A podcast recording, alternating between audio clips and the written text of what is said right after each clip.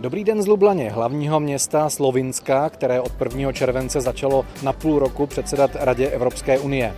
Jaké jsou jeho priority, co by chtělo v Evropské unii prosadit? Jaká je ve Slovinsku svoboda veřejnoprávních médií a jakou úlohu v tom hraje premiér Janes Janša? Jmenuji se Pavel Novák a na tyto otázky budeme hledat odpovědi v Evropě+. Plus. Evropa Plus.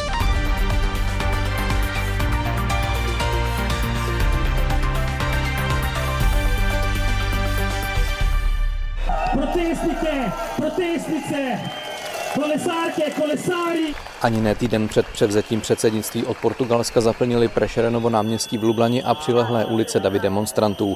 Vyjadřovali pochybnosti o tom, kam vláda premiéra Janeze Janši Slovinsko vlastně vede. Ta ale dělala jakoby nic a 1. července za přítomnosti delegace unijních špiček z Bruselu své předsedání Radě Unie zahájila. Byl u toho náš zpravodaj při evropských institucích Viktor Daněk a všiml si, že slovinský start začal místo obvyklých fanfár chladně.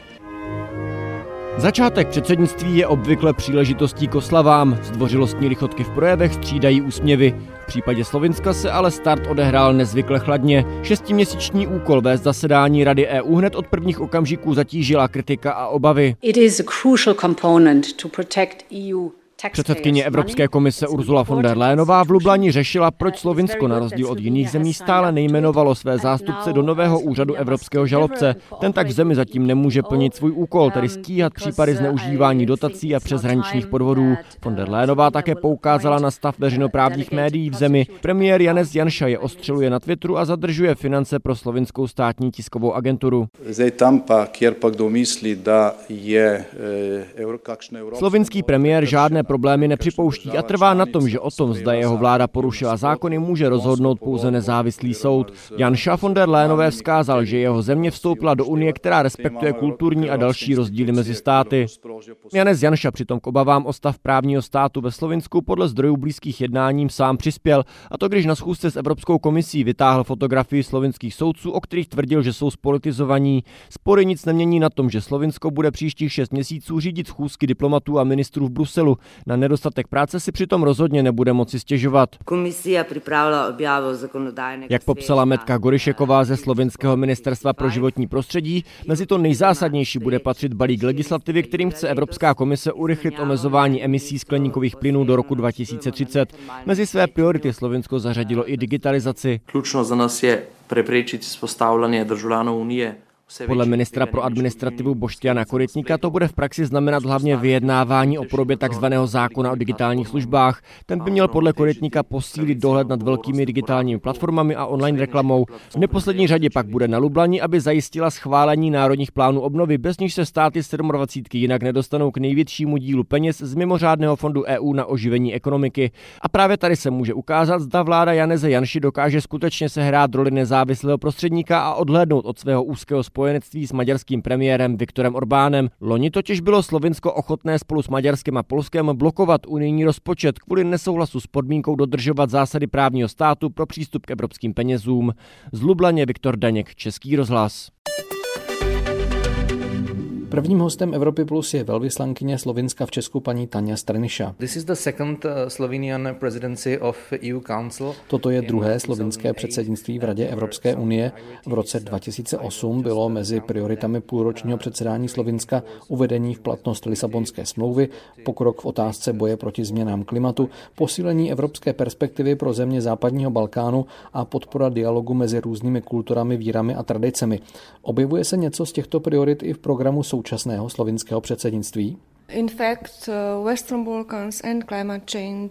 Témata západního Balkánu a klimatické změny jsou mezi hlavními prioritami současného slovinského předsednictví.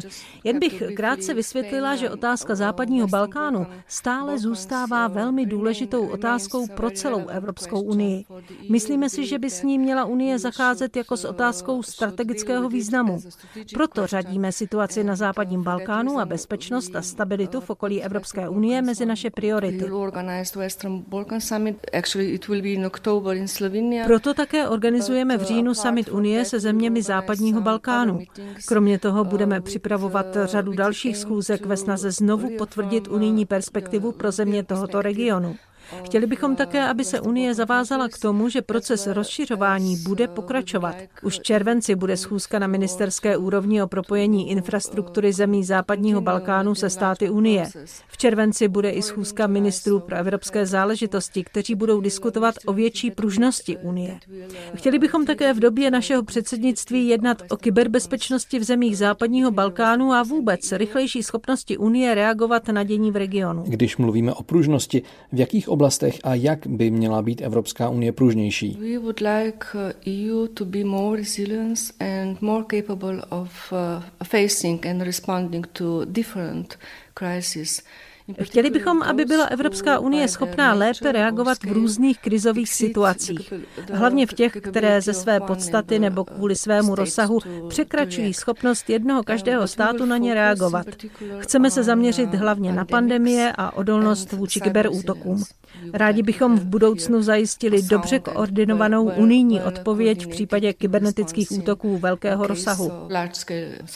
V programu slovinského předsednictví také čteme, že se Slovinsko bude snažit dosáhnout pokroku v jednáních o novém paktu pro migraci a azyl.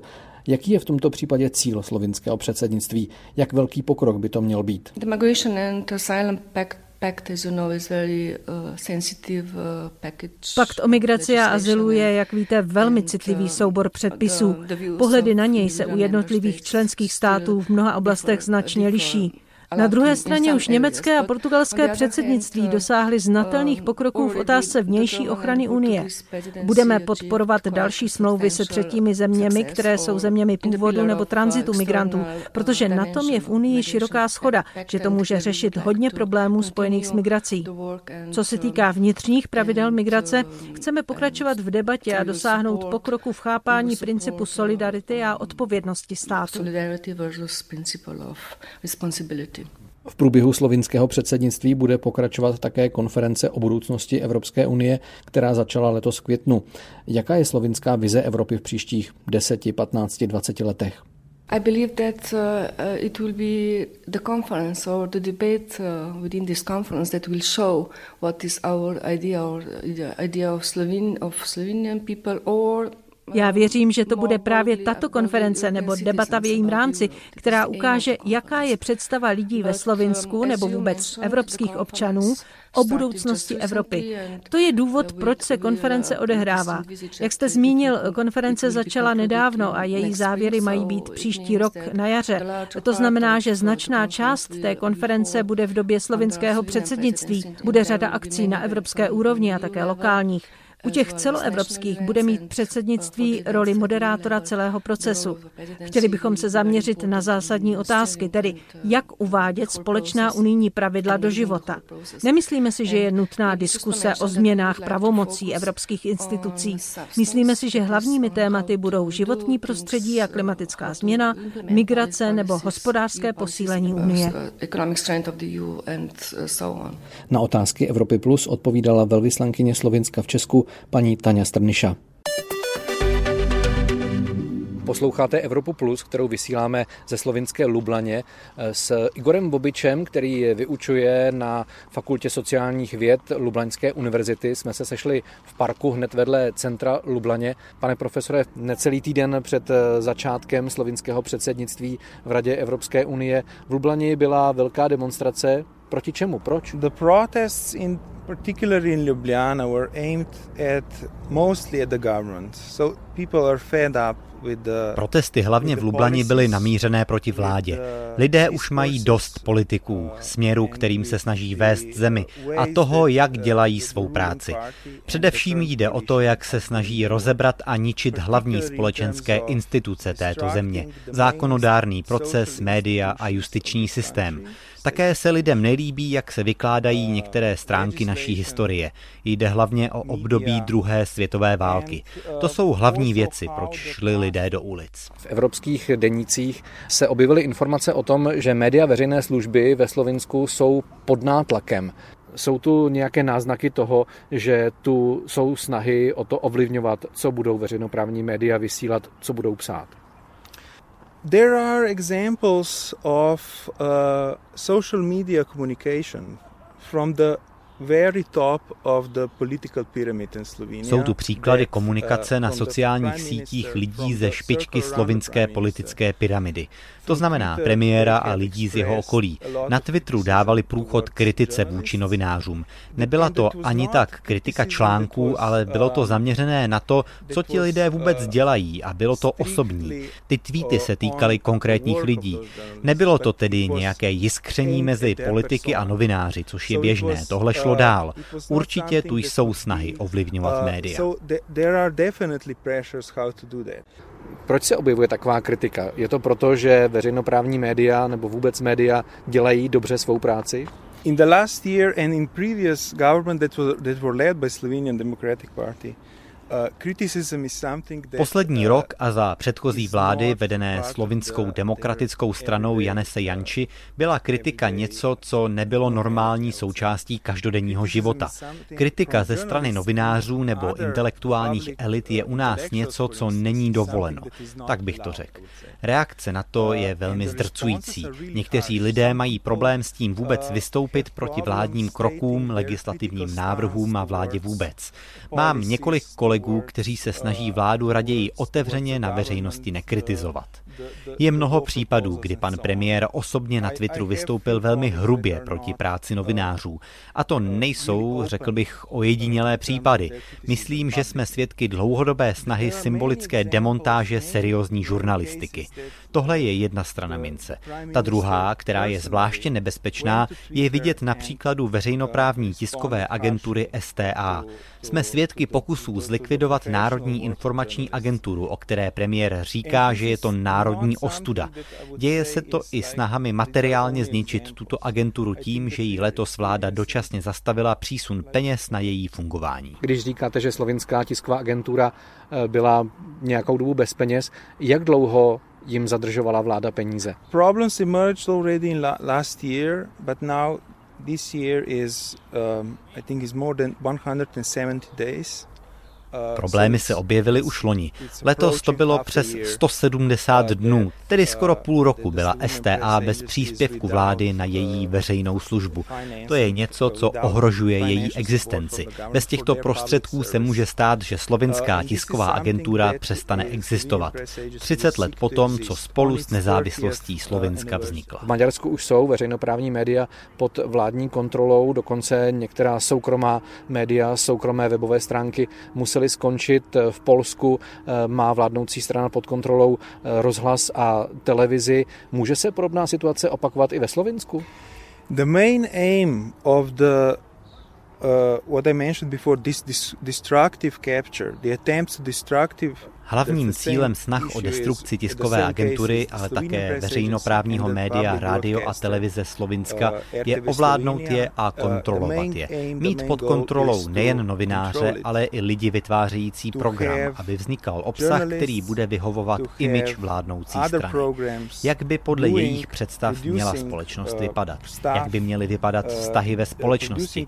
A když půjdu ještě dál, co by si o tom všem občané měli myslet? If I go further, what should citizen think about? Igor Vobič, profesor na Fakultě sociálních věd Lublaňské univerzity, byl hostem Evropy+. Plus. Díky za rozhovor. Chvála lepa. Chvála vám. Posloucháte pořad Evropa Plus, magazín o životě Evropanů. Premiéra v neděli odpoledne po půl páté na Plusu. Naším hostem v Evropě Plus je teď Luboš Palata, evropský editor Deníku. Dobrý den. Dobrý den, přeju. Luboši, základní otázka. Bude Janes Janša jako premiér Slovinska problémem pro slovinské předsednictví v Radě Evropské unie? Já si myslím, že ne. Že nakonec ehm, Janes Janša je opravdu velmi, velmi zkušený eh, politik. Eh, je to jeden z otců slovenské nezávislosti. Eh, v té klíčové době v roce 1992 byl Janča ministrem obrany a do velké míry se zasloužil o to, že eh, ve Slovinsku vlastně eh, ta válka nebo ten boj o nezávislost trval pouhý týden a pak se jugoslávská armáda ze Slovenska stáhla. Takže je to takový jako otec zakladatel, by se dalo říci. A během té své velmi, velmi dlouhé politické kariéry samozřejmě měl mnohé pády a mnohé vzestupy a teď je na jednom ze svých velkých vrcholů a myslím si, že si nenechá ujít slovinské předsednictví jako jeden z klíčových momentů své politické kariéry a Kdybych to trochu chtěl přirovnat k tomu českému prostředí, tak Janče je pro mě takovou eh, kombinací Václava Klauze a Mirka Topolánka. Je to opravdu eh, velmi silný politik, velmi vyhraněný politik a velmi zajímavý politik. Takže eh, to jsou ty důvody, proč i po těch desítkách let na slovinské politické scéně Eh, do značné míry eh, kraluje nebo je alespoň jednou z klíčových osobností a myslím si, že tomu tak eh, ještě pár let bude. Právě to, že dokázal zvládnout i tak obrovskou aféru, jako byla aféra kolem nákupu slovinských obrněných transportérů z Finska, svědčí o tom, že minimálně politik obratný to je. Také je velice známý jeho postoj k novinářům. On obvinoval často z těch afer právě levicově zaměřené novináře. I teď, když získal po třetí mandát premiéra, tak řekl, děkuji vám, že budete se mnou bojovat proti novinářům. Jaký je jeho vztah k médiím? Dá se očekávat, že bude skoupí na slovo, že se bude velice vyhraňovat vůči otázkám, které ze strany médií samozřejmě budou během toho předsednictví padat? Já bych to rozdělil na slovinské a zahraniční novináře, takže eh, na domácí scéně je možné, že tahle studená válka, kterou vede se slovinskými médii, eh, bude pokračovat dál. Je to eh, něco, co ze střední Evropy známe také v mnoha pří, příkladech. Já bych například mohl uvést Miloše Zemana, který rozhodně není vůči většině médií nějak otevřený. Eh, myslím si ale, že eh, Janes Janča je hm, trochu eh, z jiného těsta než Miloš Zeman a že tu válku opravdu povede na tom domácím hřišti, takže my jako zahraniční novináři se toho obávat popravdě řečeno nemusíme. Myslím si, že k zahraničním médiím si Janča eh, nějakou otevřenost eh, nepochybně v rámci toho předsednictví najde, ale musíme tady připomenout, že za tou jeho největší aférou eh, kolem nákupu obrněnců nebyli slovinští novináři, ale byla finská televize. Jaký je vztah Janese Janči k maďarskému premiérovi Viktoru Orbánovi? Někdy se říká, že se Slovinsko urbanizuje, tak proč toto přirovnání? No určitě je to něco, co překvapilo. Překvapilo to na konci eh, minulého roku, kdy eh, tady byl takový velký spor o to, jestli eh, Evropská unie má zavést tu klauzuli o podmínění výplaty peněz evropských fondů dodržováním právního státu. A tam se poprvé vlastně po dlouhé době zcela zřetelně ukázalo, že tady není jenom nějaký polsko-maďarský dvojblok, ale že je tady i e, Slovinsko, respektive e, pan Janča, který stojí v podstatě na stejné straně barikády jako e, Maďaři a Poláci. Je to velmi důležité především pro Viktora Orbána, který těch problémů má opravdu hodně a kde neustále hrozí, že v Polsku, kde jsou ty síly mezi opozicí a vládními silami velmi, velmi vyrovnané, eh, může dojít k nějakému mocenskému obratu a v tu chvíli bude Viktor Orbán potřebovat nějakého spojence v Evropě. A zdá se, že eh, ho našel v Janesi Jančovi alespoň v některých základních otázkách ohledně právě toho, jak moc má Evropská unie hlídat a zasahovat do dodržování právního státu v jednotlivých členských zemích a e, tam pro mnohé překvapivě se opravdu to Slovinsko na konci toho minulého roku najednou objevilo.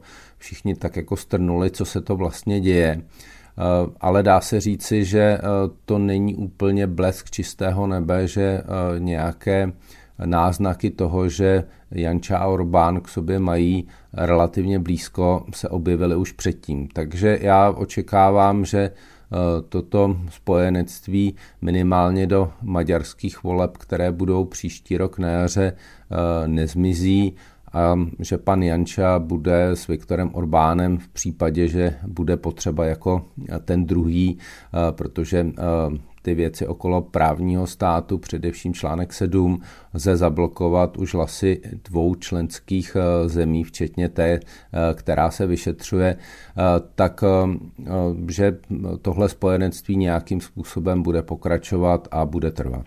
Já k tomu jenom podotknu, že jednou z priorit slovinského předsednictví je také Unie eh, evropského způsobu života, vlády práva a rovných kritérií pro všechny. Čili ta vláda práva to je také jedno, jedna z priorit eh, slovinského předsednictví eh, v následujícím půlroce.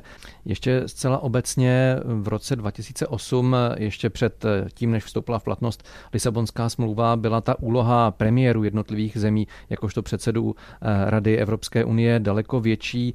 Teď už předpokládám, ta jejich úloha není tak úplně zásadní. Tu zásadní plní eh, předseda evropských summitů Charles Michel. No, to máš sice pravdu, ale ono je to tak, že opravdu ta země, která během toho půl roku Evropskou unii řídí, mnohé agendy opravdu nastoluje. Eh, je to vidět například i při tom portugalském předsednictví, eh, které teď končí. Eh, není to něco úplně bezvýznamného. Není to tak, že by opravdu to řízení přešlo do rukou, jak říkám já, evropského prezidenta opravdu ta členská země pořád ještě má mnoho výrazných momentů, kde může do té unijní politiky promluvit, kde může posunout eh, některé věci, dát akcenty eh, na věci, které zajímají buď jí nebo region, v kterém se nachází což je nepochybně dobře, protože díky tomu eh, se ta evropská politika stává opravdu celokontinentální a každého půl roku může být dán akcent na nějakou věc, které si třeba opačná část Evropy příliš nevšímá. Takže já bych eh, úplně tu roli eh, Slovinska ani slovinského premiéra nepodceňoval. Eh, sice nebude řídit samity, ale bude nepochybně viditelnou postavou minimálně v tom příštím půlroce. Říká v pořadu Evropa Plus evropský editor deníku Luboš Palata. Díky za rozhovor a naslyšenou. Také děkuji naslyšenou. Mnoho Čechů má Slovinsko stále zařazené spíš mezi transitní země při cestě k Tyrkisovým vodám Jaderského moře u pobřeží Chorvatska. Přesto se v něm každým rokem zastavuje stále více českých cestovatelů. Třeba v rekordním roce 2019 jich přijelo podle organizace Slovenia Center na 190 tisíc. V oblasti slovinských Alp natáčela Kateřina Havlíková. Jezersko je s Čechy historicky spjaté. Je to dané tím, že oba národy byly součástí jednoho státu Rakouska-Uherska. Češi jsou tu spojováni s počátky turismu. Už v 19. století tu začali s výstavbou několika horských chat, vytvářeli turistická značení a asi nejznámějším počinem Čechů tady v Jezersku je Češka koča. Vypráví v údolí Drejc Karničar, zkušený horál a starosta Jezerska, který se svou ženou Polonou vede Šenkovu domaču. 500 let starou farmu a přilehlé svahy společně s manželi Karničarovými obývají taky slepice, krávy, ovce, dva pastevečtí psy a nespočet cvrčků. A taky návštěvníci hor, pro které je Šenkova domačia skvělým výchozím bodem, třeba při výpravě na Češku koču.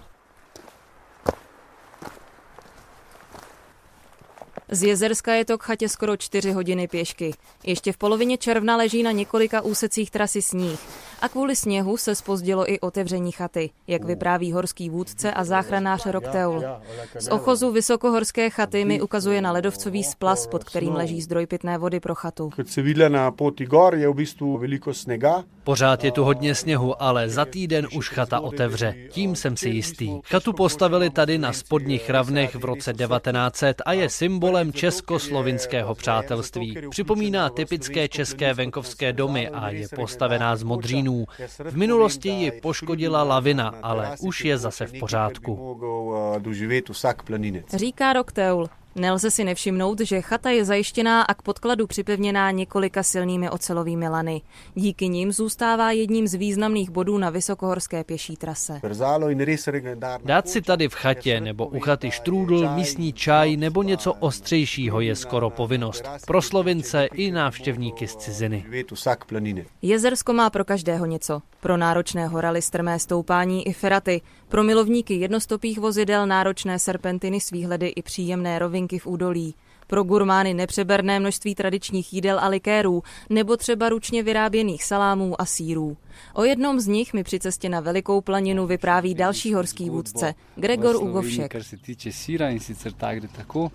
Tato oblast Slovinska je známá pro své síry. Jedním z nich je třeba Trnič, sír z kravského mléka, který vyrábí pastevci tady ve Veliké planině.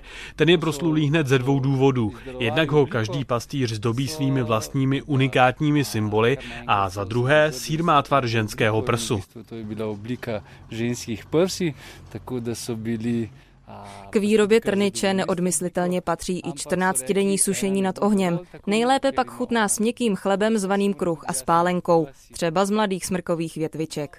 Ze Slovenska Kateřina Havlíková, Český rozhlas. Poslouchali jste Evropu Plus, kterou jsme dnes připravovali a vysílali částečně z Prahy a také z Lublaně, hlavního města Slovinska, které tento půlrok předsedá Radě Evropské unie. Za pozornost děkuje a příjemný poslech dalších pořadů Českého rozhlasu Plus přeje Pavel Novák.